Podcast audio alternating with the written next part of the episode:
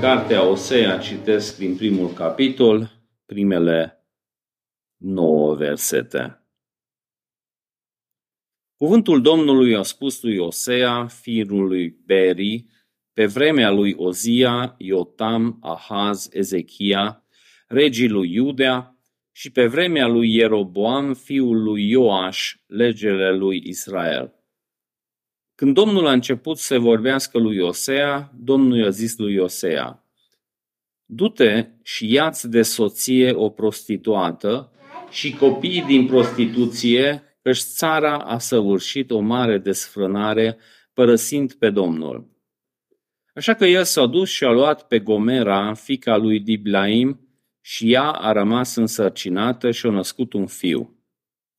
Atunci Domnul i-a zis, pune-i numele Israel, căci peste puțină vreme voi pedepsi casa lui Jehu pentru sângele vărsat la Israel. Și peste voi voi pune capăt domniei lui peste casa lui Israel. În ziua aceea voi sfărâma arcul lui Israel în valea Israel. Ea a rămas din nou însărcinată și a născut fica și Domnul i-a zis, pune-i numele Lo Ruhuma, cea fără îndurare, căci nu voi mai avea milă de casa lui Israel și nu-l vom mai ierta. Dar voi avea milă de casa lui Iuda și îl voi elibera prin Domnul Dumnezeul lor. Dar nu-l voi elibera nici prin arc, nici prin sabie, nici prin lupte, nici prin cai, nici prin cărăreți ea a înțărcat pe Loruhama, apoi a rămas iar însărcinată și a născut un fiu. Și Domnul i-a zis, pune-i numele Lo-Ami, nu-i poporul meu, căci voi nu sunteți poporul meu și eu nu voi fi Dumnezeul vostru. Mai citesc cuvântul lui Dumnezeu din epistola către romani, chiar dacă am terminat romani, dar mai avem reflexe romane. Deci citesc din Roman 11, 33 până la 36, dar de data asta o să pun reflectorul ăsta pe cartea lui Hosea.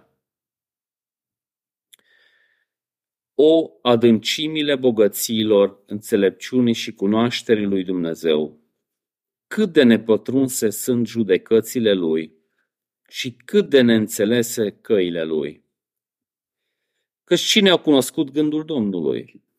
Sau cine a fost sfătuitorul lui? Sau cine i-a dat ceva întâi ca să aibă de primit înapoi? Căci de la el, prin el și pentru el sunt toate lucrurile. A lui să fie gloria în veci. Amin. Când eram la seminar, anul 3, am avut un profesor vizitator care ne-a vorbit, între altele, despre cartea Hosea. Și acest pastor a reușit să vorbească așa de frumos despre dragostea lui Dumnezeu din această carte, că am fost fascinat și o devenit cartea mea favorită. Nu știu pe cât timp, că tinerii nu sunt chiar așa de încredere cu zelul lor, că azi în stânga, mâine în dreapta, dar țin minte că am fost fascinat de cartea Hosea, pe care mă tem că înainte probabil nici nu citisem deloc și am fost surprins cu wow, ce chestie într-o zonă unde eu nici nu prea umblu și ce comori sunt acolo. Și țin minte că atunci am hotărât că dacă o să devin pastor, o să predic despre cartea asta, că nimeni nu prea predică și eu o să predic. No, dar de atunci au trecut 27 de ani și eu până acum nu am predicat de pe cartea Hosea. De multe ori am vrut și metoda prin care eu încep o serie de predici e de câteva ori citesc toate cartea, mă opresc cam care sunt subiectele principale, mă gândesc la biserică, cam cu ce ne luptăm, care sunt provocările noastre, la ce răspunde cartea respectivă și atunci cântăresc dacă chiar e potrivită situația sau nu. Și de multe ori în trecut am hotărât că, na, gata, Hosea urmează, trebuie, că am un angajament de 27 de ani. Dar când citeam cartea, m-a și înspăimântat. Pentru că sunt tot felul de chestii ciudate sau foarte ciudate în cartea aceea care noi nu am scrie în Biblie, pentru că sună ciudat și nu prea știm ce să facem cu el. Deci eram cu cartea Hosea pe de o parte cu admirație și pe cealaltă parte și cu o frică că bine, bine, dar din asta ce o să scot sau cum o să mă descurc când ajung la acele pasaje. E ca și când, când stai pe marginea la Grand Canyon, e foarte impresionant, dar e și foarte înspăimântător pentru că sunt două kilometri de stâncă în jos, deci 2000 de metri de stâncă și îi, îi foarte înfiorător, îl și admir, dar te și sperie. Și asta mi s-a întâmplat, că am mers așa la marginea cărții Ozea de multe ori, m-am uitat în jos și m-am speriat și m-am retras. Nu dar de data asta aruncăm zarurile și se întâmplă ce se întâmplă, deci trebuie să vă rugați disperat și în timpul săptămânii, că în timp ce eu mă pregătesc, să pot să citesc de acolo ce vrea Dumnezeu să înțelegem și să beneficiem din ea. Cartea lui Hosea este în Biblie, face parte din cuvântul lui Dumnezeu și atunci putem să spunem că cartea Hosea este insuflată de Dumnezeu, este de folos pentru învățătură, pentru mustrare, pentru îndreptare, pentru disciplinare, ca omul lui Dumnezeu să fie desăvârșit, de plin echipat pentru orice lucrare bună. Deci, ca să fim echipați pentru orice lucrare bună, avem nevoie și de cartea Hosea, este de folos pentru învățătură, mustrare, îndreptare, să fim disciplinați ca oamenii lui Dumnezeu să devenim desăvârșiți. Deci asta teoretic știu, dar practic cum se întâmplă, asta e altceva. Probabil una dintre cele mai mari probleme a creștinilor de azi este neglijarea Scripturii. În general, deci trăind într-o vreme când foarte, foarte multe lucruri ne pot răpi timpul, nici nu observăm de multe ori că ne trezim din instinct, iei telefonul sau te trezești în mijlocul nopții, te uiți cine în funcție de ce vârstă aveți, vă uitați la diferite platforme sociale sau alții citești știrile de 20 de ori pe zi sau foarte multe lucruri poți să faci cu telefonul, la calculator, sunt multe lucruri ce ascultăm și când suntem aici sau acolo și din cauza asta foarte, foarte mult timp risipim în multe direcții. Eu statistic acum nu m-am uitat, dar sunt convins că este o decreștere foarte, foarte abruptă în privința citirii Scripturii și meditarea despre Scriptură. Că na, un creștin care merge într-o biserică conservativă și tot aude că trebuie să citești Scriptura, mai citește. Deci eu chiar sper că voi citiți Scriptura. Unii poate cu mai mult zel, alții poate cu mai puțin zel sau și în viețile noastre sunt tot felul de perioade, dar după ce am citit ar trebui să medităm despre acele lucruri. Și după ce am meditat, ar trebui cumva să ajungem la o admirație, ceea ce altfel oferă lumea. Pentru că uitându-te pe diferite lucruri, vezi un filmuleț, dacă te mai uiți de două ori, atunci din instinct ori YouTube, ori Facebook îți spune în fața ta acele tipuri. Că fie vorba de cum să-ți faci părul sau unghiile sau îs videourile acelea hazli sau tot felul de lucruri. Chiar vorbeam cu cineva, o persoană mai în vârstă zilele trecute, că s-a uitat la câteva clipuri și acum nu mai din alea aidă. Și era surprinsă că la 75 de ani când încep să folosești YouTube, încă nu știi cum merg lucrurile, dar YouTube învață foarte repede ce te interesează și apoi tot pune în fața ta acele lucruri. De ce? Ca să preocupe mintea, gândurile, fascinația. Dacă dorești un fel de telefon, te uiți la reclame, după aceea până și soția ta aceleași reclame primește pe telefon, că ei dau seama că de pe acea IP a intrat mai multe persoane. Deci și ideea lumii este să captiveze fascinația noastră, și meditarea despre Cuvântul lui Dumnezeu în direcția aceea ar trebui să meargă, meditând să înțelegem mai în profunzime, să captiveze inima noastră, dorințele noastre și dacă nu facem acest lucru, nu medităm sau nu citim, atunci pierdem cumva acest scop al Scripturii. Dar dacă nu medităm încolo, să medităm în cealaltă direcție și inima noastră o să fie fascinată de alte lucruri.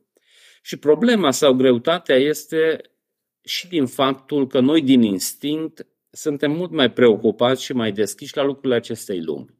Deci lucrurile acestei lumi sunt mai vizibile, mai palpabile, putem medita mult mai ușor, să scoți din scriptură lucrurile sunt mai nenaturale. Lucrurile spirituale nu ne preocupă așa din instinct și acolo trebuie să transpiri mai mult, trebuie să te disciplinezi mai mult nu știu voi cum sunteți, dar eu și când citesc Scriptura trebuie să mă disciplinez, că gândurile mele fugă nu știu câte direcții, mâna mea tot din reflex merge spre telefon, atunci trebuie să pun mai încolo telefonul. Deci este o luptă spirituală ca să scoatem de acolo lucrurile și asta contribuie probabil la faptul că citim de obicei lucruri și din Scriptură alese care așa repede fugi peste el și iei ceva și fugi mai departe. Deci varianta fast food ne oprește să profităm din cărți care sunt rele. Și din instinct nici nu prea mai mergem acolo. Deci creștinii zilelor noastre nu prea merg în Vechiul Testament. Și care merg în Vechiul Testament sunt câteva, nu știu, psalmii sau proverbe. Sunt câteva lucruri ce se mai citesc din Vechiul Testament dar profeții mici probabil sunt cei mai neglijați din tot Vechiul Testament și oamenii chiar fabrică teorii. Vechiul Testament ăla s-a dus, acum suntem în nou și nu prea avem ce să facem cu el, dar dacă toată Scriptura e insuflată de Dumnezeu și ne este de folos, atunci asta ar trebui să ne împingă și în locuri unde altfel ne-am merge. Și cumva eu Chiar dacă m-am spăimântat, cartea lui Osea, mi-am dat câteva șuturi, îi în Biblie, du-te acolo și transpiră, scoate ceva de acolo. Țineți minte, Iisus într-un loc spune că împărăția lui Dumnezeu este ca o comoară ascunsă în ogor, pe care dacă omul găsește, e gata să vândă orice ce are să cumpere acel ogor. Numai ca să scoți comoara din obor, trebuie să transpiri în sensul spiritual, trebuie să te lupți în sensul spiritual, deci nu așa la prima vedere te uiți și te fascinează ca, nu știu, noul tip de telefon care pe gadgeturi sau alte lucruri din lume. La o prima vedere deja pot fascina omul, aici trebuie să transpiri, să te rogi, să te lupți ca să poți să scoți această scomoară. Deci prima provocare a cărții este o reamintire, să ne reînnoim în citirea Scripturii și într-un mod încât să parcurgem toată Scriptura. Deci să încercăm să dezbrăcăm în continuare acel trend să citim unele locuri ce are, nu știu, Evanghelia lui Ioan, care sunt mai ușor. Nu trebuie să transpire așa de mult ca în cazul unor profeți mici, unde chiar nici nu știi ce evenimente sunt acolo, cine-i poporul ăsta, cine-i poporul ăla, ce s-a întâmplat acolo. Numai, totuși, din mila lui Dumnezeu trăim niște vremuri când avem multe resurse. Deci majoritatea voastră aveți Study Bible. Și în Study Bible scrie o pagină, două la început, care ne ajută să înțelegem multe situații din spatele acelor evenimente cu ajutorul căruia putem să înțelegem ce se întâmplă acolo. Deci cine era profetul Hosea, unde îl poziționăm în istoria răscumpărării și evenimentele din jurul lui, cum ne ajută să înțelegem cartea. Despre profet foarte multe nu știm, știm numai faptul că era fiul lui Beri, dar nici pe Beri nu știm cine era, deci probabil era un om mai cunoscut și de aceea uh, îi menționat numele lui, dar pentru noi nu mai este cunoscut, probabil în vremea aceea era cunoscut pentru unii. Numele Hosea se trage din același vers ca Iosua sau Isus. Deci numele lui înseamnă eliberare, a salva, a mântui și nu știm dacă asta a fost numele lui inițial sau din cauza slujirii o primit, dar Atâta mai știm că trăia în perioada regilor Uzia, Iotam, Ahaz, Ezechia în Iuda și Ieroboam, fiul lui Jehoaș, era regele lui Israel.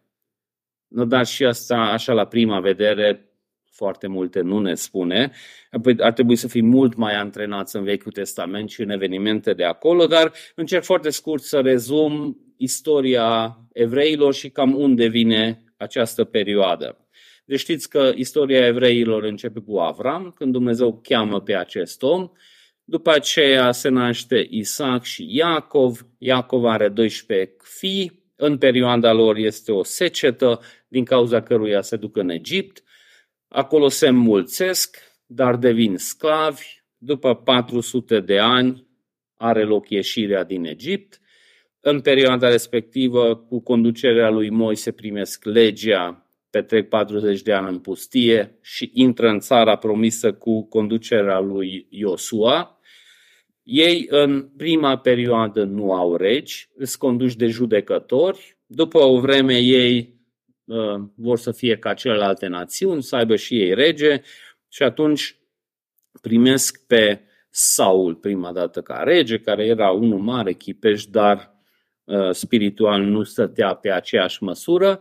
După aceea vine David și Solomon, atunci înflorește împărăția, este o bună stare, chiar vin oameni din toată lumea să admire ce este acolo în Israel, dar la Solomon îi urcă în cap uh, gloria asta și adună o colecție impresionantă de soții, între altele de la popoarele vecine. Și aceste fete tinere uh, în stare să-l corupă pe bătrânul Solomon și bătrânul Solomon începe să introducă idolatrie în Israel și din cauza asta vine judecata lui Dumnezeu asupra familiei lui și țara se rupe în două.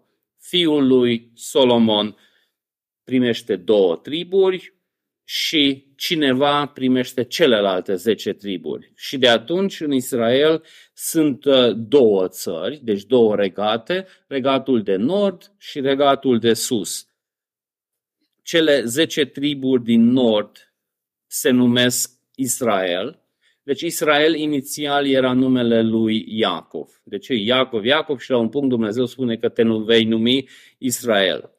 După ce omul ăsta e numit Israel, și poporul evreu este numit Israel, dar din perioada asta când se rupe țara în două, atunci țara de nord este numit Israel și partea de sud, care are două triburi, Iuda și Benjamin, ei rămân cu casa lui David, ei o să fie numiți de aici încolo Iuda.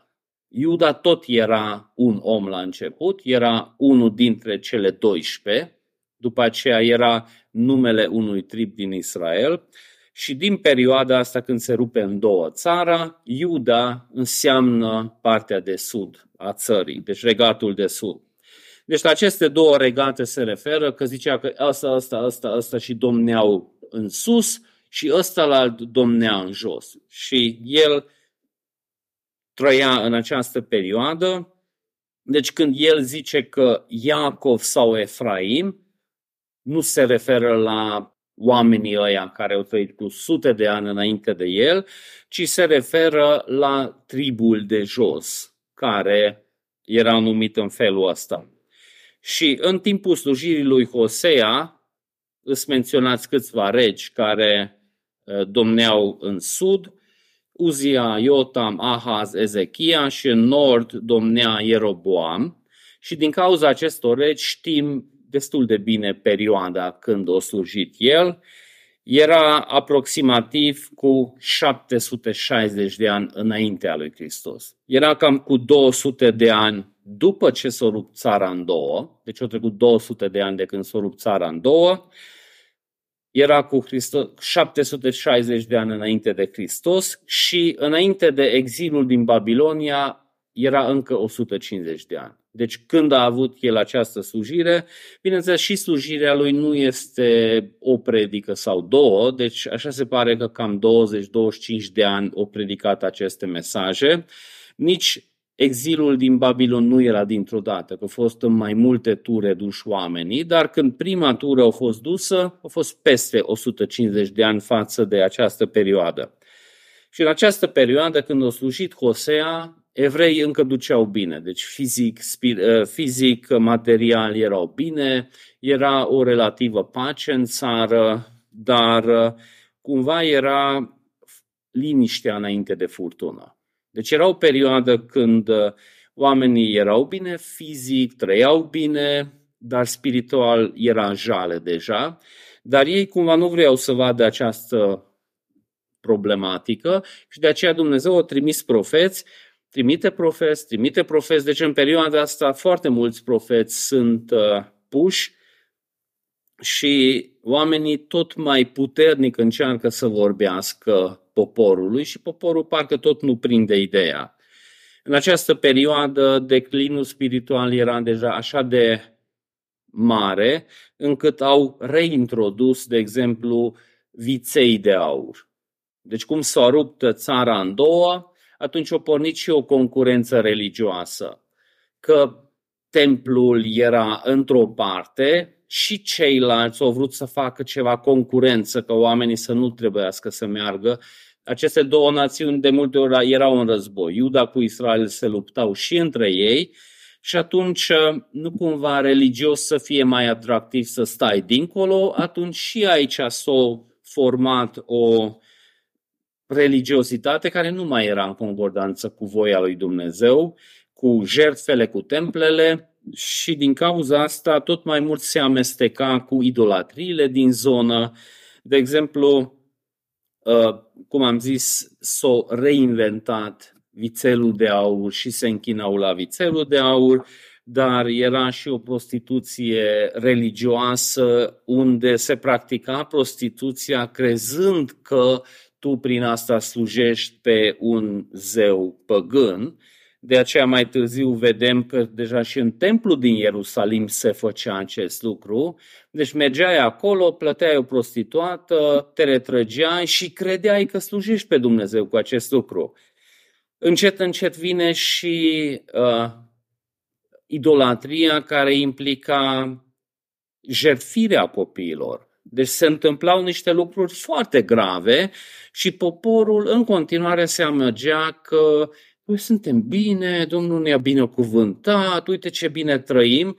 Deci uh, perioada asta este un mare, mare semnal de alarmă că conștiința coruptă se duce tot mai jos, tot mai jos, tot mai jos, tot mai jos și din cauza asta mesajele din această perioadă sunt foarte șocante. Deci tot ce se întâmplă în jurul lui Hosea, care m-a înspăimintat și pe mine, să predic despre cartea asta, că tot felul de ciudățenii se întâmplă acolo care n-ar trebui să fie în Biblie sau oamenii lui Dumnezeu n-ar trebui să facă asemenea lucruri, dar scopul nu era ca, nu știu, căsătoriile cu prostituate să fie încurajate în biserică. Deci nu asta este mesajul cărții, ci cum o să vedem, altceva este ilustrat și prin acest eveniment.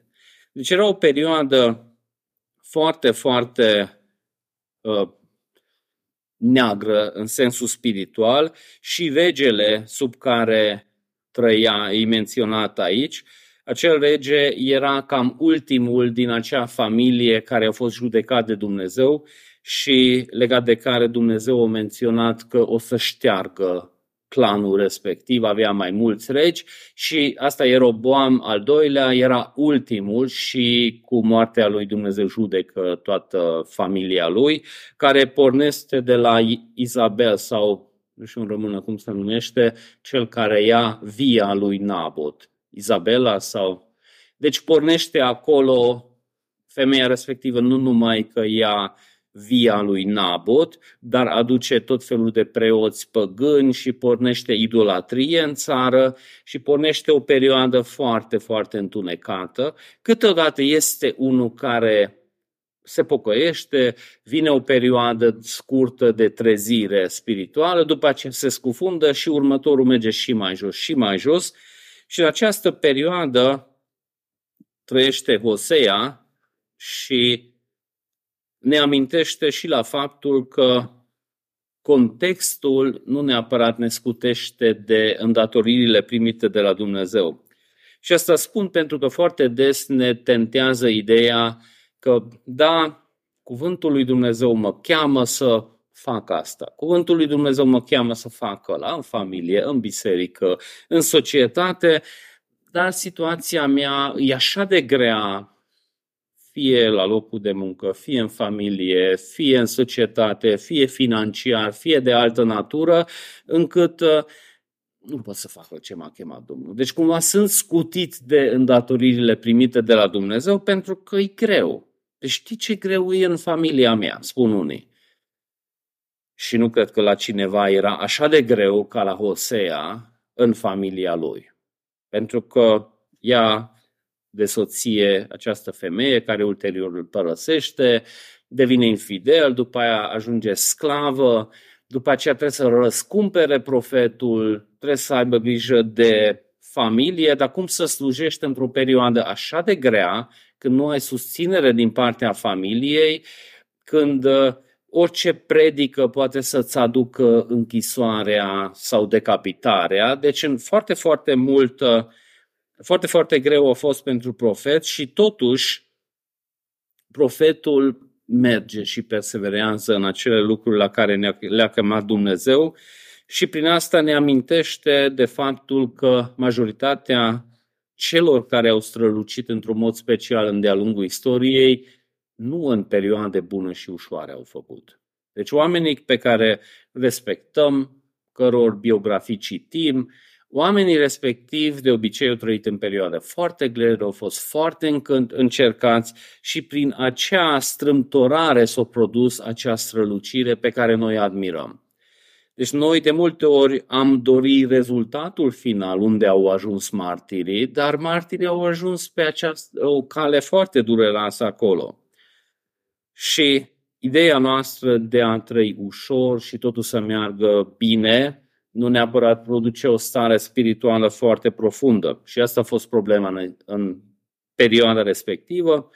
Oamenii trăiau bine financiar, era pace în țară, și asta nu o produs în ei să devină foarte spiritual, ci din potrivă. A fost foarte superficial, tot mai multe practici aveau care nu erau în concordanță cu Scriptura, dar bunăstarea cumva le-a încurajat. Uite, noi trăim bine, înseamnă că Domnul ne-a binecuvântat și Domnul e impresionat cât de fain suntem noi, că uite, ne-au dat și bani și de toate și profeții tot încearcă să tragă semnalul de alarmă că nu ăsta e cazul, ci ăsta e liniștea înaintea furtunii și vine judecata și judecata o să fie foarte, foarte severă. Cum merg lucrurile mai departe, tot mai tare strigă profeții și oamenii sunt tot mai sursi. Deja și când cetatea este înconjurată și sunt atacați, tot îs profeții faci care zic, o, oh, nicio problemă, vine Domnul, așa spulber pe ăștia, cu toate că timp de vreo 150-200 de ani tot vin profețiile și atenționările, că aveți grijă, v-ați îndepărtat, dacă nu reveniți la căile lui Dumnezeu o să pierdeți. Și oamenii tot nu au mesajul și cumva acest context trebuie să avem în vizor când ne uităm la detalii din cartea lui uh, Hosea și în special la cea mai dezbătută lantură, această căsătorie cu femeia asta, Gomer, despre care citim că a fost prostituată și tensiunea vine de acolo că în legea mozaică era poruncită că preoții, leviții, slujitorii care aveau o viață dedicată lui Dumnezeu puteau să se căsătorească, dar trebuia să se căsătorească cu fete care n-au avut relații cu alții, deci trebuia să ia soție cineva dintr-un alt context, deci nu din direcția asta. Și atunci foarte multe dezbatere se întâmplă în jurul acestui subiect, că cum poate Dumnezeu să ceară de la un profet așa ceva. Mulți încearcă să zică că atunci poate figurativ se înțelege, numai că se vede în evenimente că ea chiar pleacă după aceea și infidelă și își distruge viața în măsură încât îi pe piață, îi să fie vândută, deci nu știu cum s-a băgat în datorii așa de tare, încât după aceea uh, e acolo să fie vândută se dezbate foarte mult dacă au fost prostituată înainte să ia de căsătorie sau numai după aceea au devenit și nu știm. Liberalii de obicei încearcă să zică că probabil asta este numai o parabolă.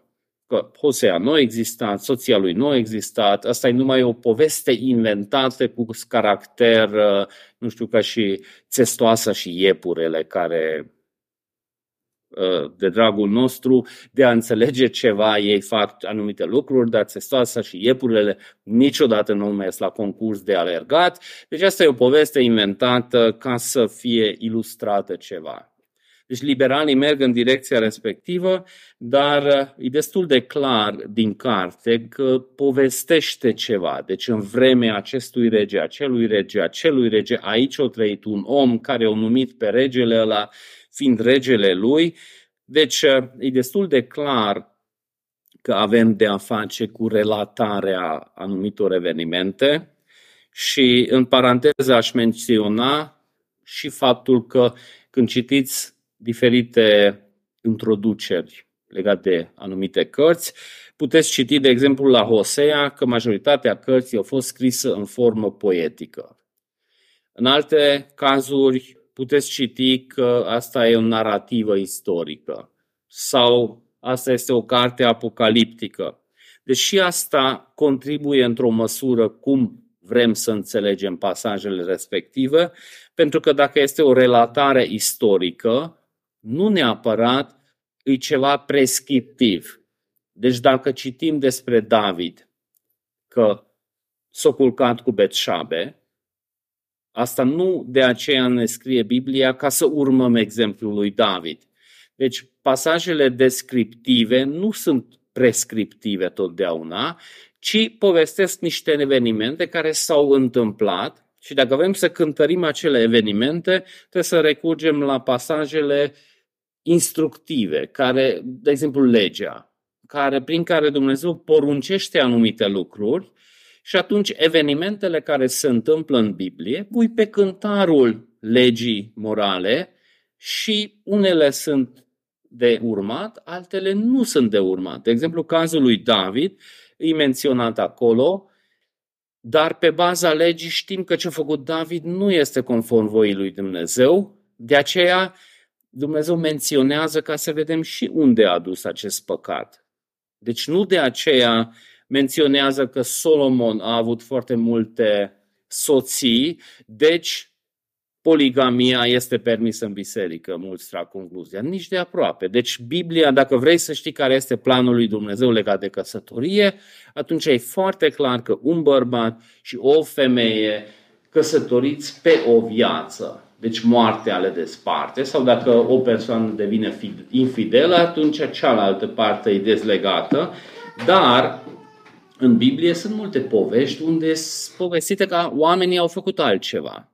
De exemplu, și Isaac a avut mai multe soții sau și Iacov. Dar putem să vedem și consecințele, frământările și luptele și tensiunile care vin din această neascultare. Și în cazul lui Hosea, deci are o parte descriptivă unde povestește anumite lucruri, dar nu neapărat că atunci toți din biserică între prostituate trebuie să caute soții sau dacă ești slujitorul Domnului, acolo trebuie să cauți. Pentru că sunt pasaje instructive care foarte clar zic că și această latură contează. Eu, de exemplu, am fost foarte surprins că misiunea cu care am pornit lucrarea, înainte să mă ia sub uh, supraveghere, a vrut să cunoască soția mea. Păi ce treabă aveți cu soția mea? Și eu vrut să cunoască și vedem în Scriptură că cei care sunt aleși prezbiteri, biserica trebuie să vadă și familia lor cum funcționează. No, dar revenind la Hosea, Dumnezeu cere de la Hosea ca să se căsătorească cu o femeie, dacă a fost prostituată înainte sau după, eu n-aș intra în acele detalii, dar în continuare există tensiunea asta că cum poate Dumnezeu să ceară așa ceva de la un profet. Și dacă mergem mai departe, și numele copiilor sunt destul de ciudate. Prima, probabil nu ne se pare așa că să numești copilul Israel, ok, Israel poate era un nume atunci, era un nume, dar avea o conotație și chiar vedem în pasaj că are un scop pentru care Dumnezeu spune că copilul trebuie numit așa. Israel era un oraș din nordul Israelului. Acolo în trecut se întâmplau și lucruri pozitive. Acolo Giteon au reușit să învingă pe midianiți și multă vreme acest eveniment se lega de acel oraș, dar după aceea când au fost uh, tensiunile cu Nabot, care avea via, regele a vrut să primească via, Nabot nu a vrut să-i dea, atunci soția regelui o inventat ceva poveste, martori falși și au omorât omul acela în Israel. Și au luat după aceea terenul lui și vine profetul și zice acestei familii că Dumnezeu o să judece familia voastră, o să șteargă de pe fața pământului ca o răzbunare și începe acest lucru, dar nu de la o zi la alta, și este o perioadă lungă când se pune în aplicare. Cei care v-ați aventurat în Vechiul Testament poate țineți minte Izabela în ce context horror moare. Nici nu vreau să citesc acum că cine știe ce concluzii trag copii de acolo, dar femeia asta este împinsă din turn și cade jos și acolo foarte horror este descris uh, ce s-a întâmplat cu ea. După aceea și ceilalți din familia lui, de exemplu, unul dintre urmașii lui avea 70 de fii și acolo ăleia sunt măcelăriți acolo, deci orașul acela devine simbolul judecății asupra acelor evenimente. Deci oamenii din perioada respectivă se gândeau la 70 de fii a lui Ahab care au fost măcelăriți acolo, se gândeau la Izabela care au fost omorâtă acolo, deci era semnul judecății și Hosea este poruncit de Dumnezeu să numească copilul Izrael.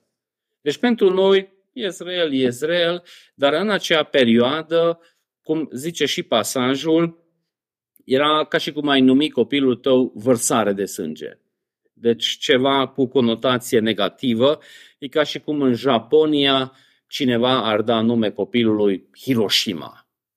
Deci, sau nu știu, uh, în Rusia să dai numele copilului Cernobâl sau unui copil evreu din ziua de azi să-i dau numele Auschwitz. E, e scary, e horror, e, e foarte șocant. Deci ceva de genul ăsta însemna în acea perioadă și chiar spune pasajul, pune-i numele Israel, căci peste puțin timp voi pedepsi casa lui Jehu pentru sângele vărsat la Israel și voi pune capăt regatului casei lui Israel. Deci trebuie să numească copilul ăsta vărsare de sânge ca prin asta să arate spre planul lui Dumnezeu.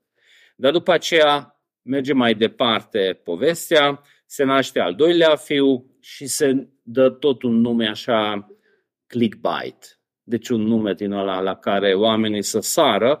Ea a rămas însărcinată, a născut o fată. Și Domnul i-a zis, Pune-i numele lor Ruhama, căci nu voi mai avea milă de cei din casa lui Israel și nu-l voi mai ierta. Bună, cum te numești?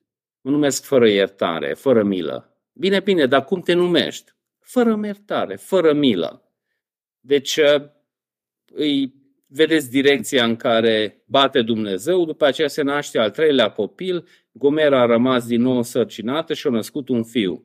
Domnul a zis lui Hosea, pune-i numele Lo Amni, căci voi nu sunteți poporul meu, iar eu nu sunt Dumnezeul vostru.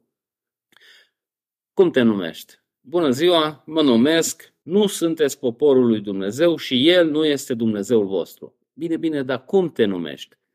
Asta e numele meu. Deci eu, având un nume maghiar în România, de multe ori trebuie să pronunț.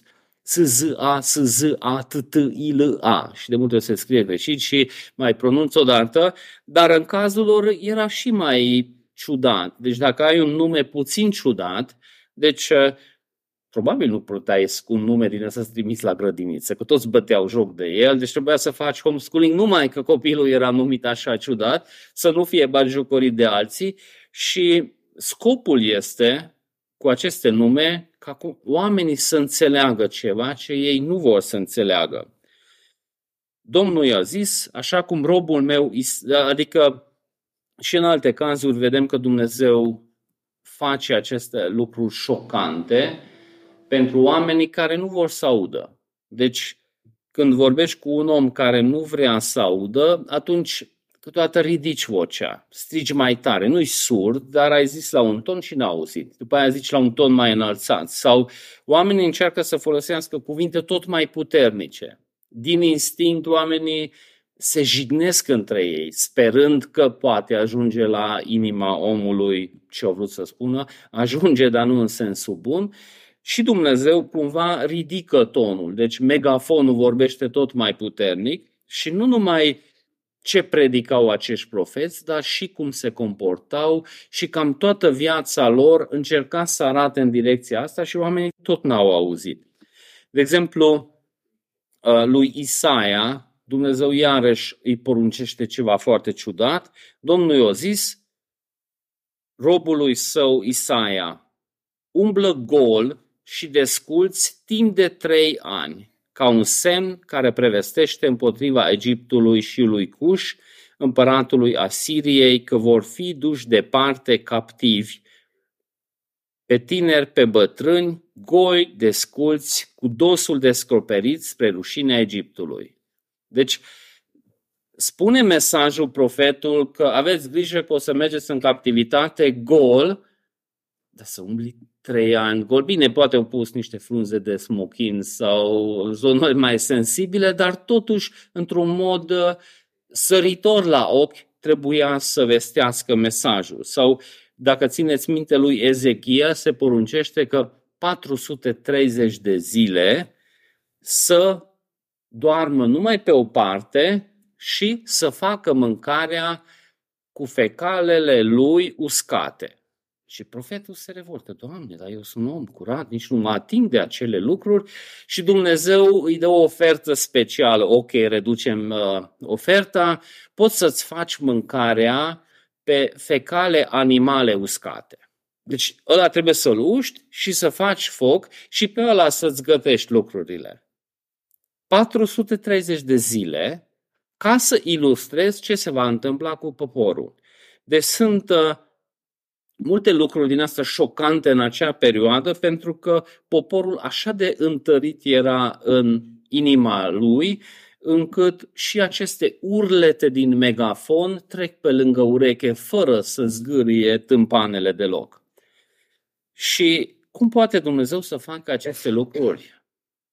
Deci noi chiar am crezut că am devenit Dumnezei și noi chiar credem că Dumnezeu există să leviteze în jurul nostru, să vadă ce dorim noi și repede să facă și noi să ne simțim bine totdeauna și totdeauna să se întâmplă lucruri care ni sunt plăcute și vedeți și în biserică s-a infiltrat ideea asta de Evanghelia prosperității, că Dumnezeu vrea ca să avem totdeauna ce dorim, totdeauna ce ne este plăcut, totdeauna să înțelegem totul, și nu asta e realitatea. Deci nici în bisericile alea unde se predică acest lucru, realitatea e alta. Deci de multe ori trebuie să facem, poate nu așa abrupt ca aici, dar trebuie să facem lucruri ce nu ne plac, trebuie să digerăm niște evenimente care nu înțelegem și creștinul de multe ori și în Scriptură ridică vocea la Dumnezeu. De ce, Doamne? Dar nu știu, nu înțeleg. Eu nu, așa prost mă simt că nu știu cum poți tu să fii un Dumnezeu bun dacă se întâmplă aceste lucruri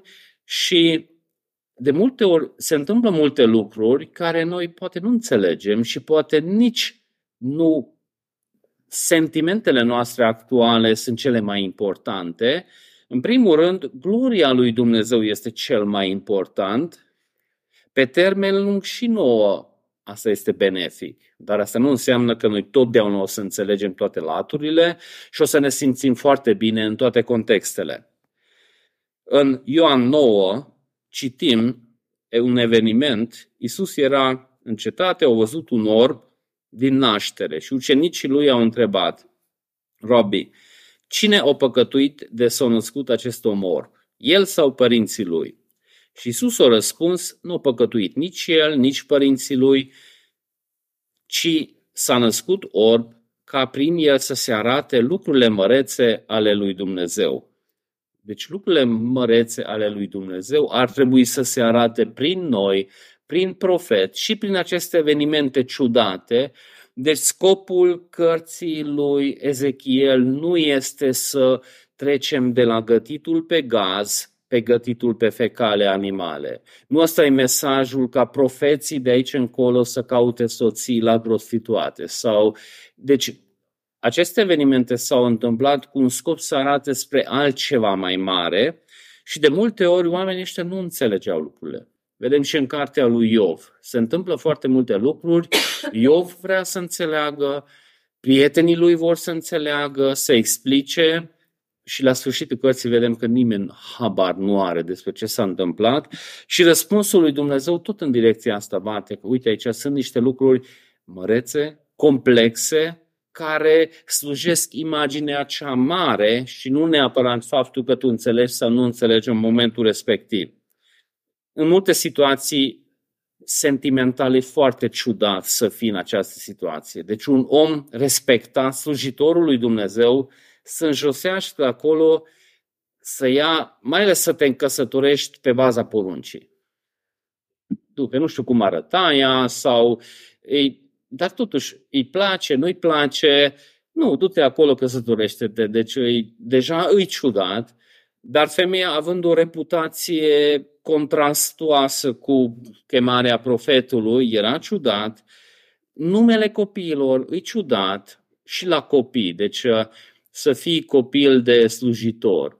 Nu, cei care sunt în categoria asta. Deci e ciudat să ai o mamă din asta, să ai și tata era ciudat, pentru că mergea împotriva curentului și numele tău e foarte ciudat, deci e, și pentru familia lor era o situație foarte, foarte jenantă și totuși scopul final este ca marele plan al lui Dumnezeu mergând înainte, ei să împlinească rolul lor actual. Și asta nu neapărat era plăcut în momentul respectiv, nu neapărat înțelegeau ei toate detaliile, că ok, îmi numesc copiii așa ciudat. Și trec cinci ani. Poporul tot nepocăit îi, cum, ok, mi-am ok, e greu acum să-ți schimb certificatul de naștere, să corectez numele sau îi, îi mi-am numit copii așa ciudat, m-am căsătorit cu femeia asta, m-au părăsit, nu, uite, cu ce m-am ales. Deci, pe termen scurt, mediu sau poate nici la sfârșitul vieții lui, nu neapărat a înțeles de toate detaliile și văd și comentatorii biblici de multe ori se frământă că, cum să înțelegem, ce să scoatem din asta, Probabil unele lucruri putem înțelege și altele nu putem să înțelegem, pentru că ideea este că Dumnezeu, fiind deasupra tuturor lucrurilor, o parte din planul lui înțelegem, cealaltă parte nu înțelegem. Cum scrie în Romani 8, 28, 29, noi știm că toate lucrurile lucrează împreună spre binele celor care iubesc pe Dumnezeu, a celor care sunt chemați potrivit cu planul său, pentru că cei pe care l-au cunoscut dinainte a hotărât să fie asemenea chipului său, astfel încât aceasta să fie întâi născut dintre mulți frați. De scopul final nu este să înțelegem toate detaliile, scopul final nu este ca tot timpul sentimental să fim acolo unde am dori, ci scopul final este ca gloria lui Dumnezeu să fie înălțată, să fie imaginea lui Hristos în noi lucrată, și pe termen lung și pentru eternitate și pentru noi asta e cel mai măreț lucru. Dacă ne sustragem orice altă variantă, nu să ne fie așa înălțătoare pentru noi. Dar Hosea a trăit o viață plină de durere, o predicat într-o perioadă foarte, foarte grea, a avut o viață de familie foarte grea, nu avea măcar susținerea unei familii care cumva să zici că ok, greu la slujbă, dar vin acasă și am o familie care mă susține și ne refacem și după aia mergem în luptă. Și totuși vedem că din mila lui Dumnezeu o împărțit, o împlinit un scop în planul mare al mântuirii și de aceea am citit la începutul întâlnirii Romani 11, 33, 36, care citesc acum în încheiere, pentru că și acest pasaj arată în direcția aceea că scopul mare este lucrat prin aceste piese mici care câteodată înțelegem, câteodată nu înțelegem, dar scopul final este gloria lui Dumnezeu și planul lui. O adâncul bogăției, înțelepciunii și cunoașterii lui Dumnezeu. Cât de nepătrunse sunt judecățile lui și cât de neînțelese sunt căile lui. Căci cine a cunoscut gândul Domnului? Sau cine a fost sfătuitorul lui? Sau cine i-a dat mai întâi ceva ca el să trebuiască să ne dea înapoi? Fiindcă prin el, pentru el, sunt toate lucrurile. Ai Lui să fie slava în veci. Amin. Doamne, dorim să te slăvim pentru acele aspecte din cuvântul Tău pe care înțelegem. Dar dorim să te slăvim și pentru acele aspecte pe care nu înțelegem și dorim să ne liniștim în suveranitatea Ta, pentru că Tu ești stăpân asupra situației și acolo unde aparent au scăpat lucrurile de sub control. Te rog, ajută-ne să ne liniștim în asta și să ne încredem în Tine că Tu poți să faci spre binele nostru și acele lucruri care noi nu înțelegem sau lucruri care sentimental nu susținute, contexte, situații unde nu ne simțim bine, nu înțelegem de ce trebuie să trecem prin acele lucruri. Doamne, aș dori să mă rog pentru operația lui Tamara, pentru starea de sănătate a lui Emma Grace. Doamne, Tu vezi de ce ai permis aceste lucruri.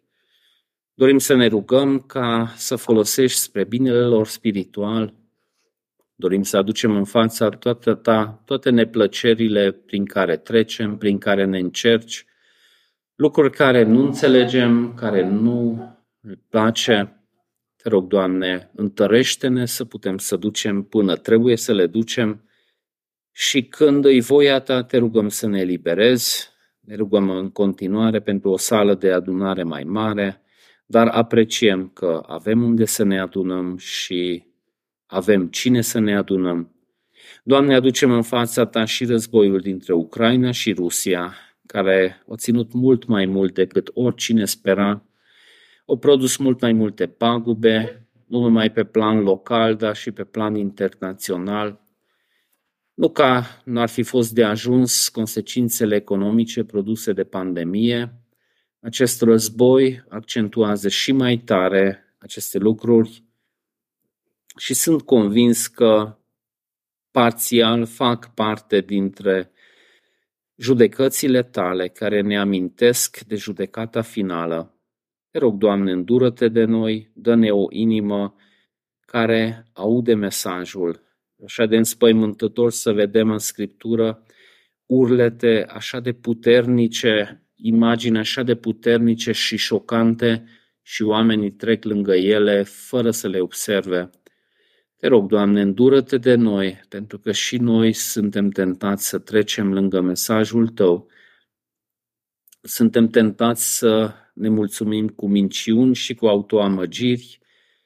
Câteodată în ochii altora vedem așchia, dar tendința noastră este să nu vedem bârna din ochii noștri. Te rog, Doamne, îndură-te de noi să putem să înțelegem voia Ta. Te rog, Doamne, înnoiește-ne în citirea Scripturii, în special al pasajelor care evităm din instinct pentru că sunt mai grele, au nevoie de mai multă transpirație să înțelegem, mai multă luptă, mai multă meditare.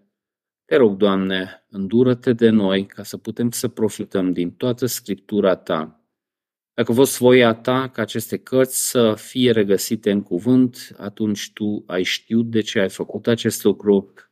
Ajută-ne să putem săpa, să căutăm comoara din acel obor care aparent la prima vedere nu ascunde nimic.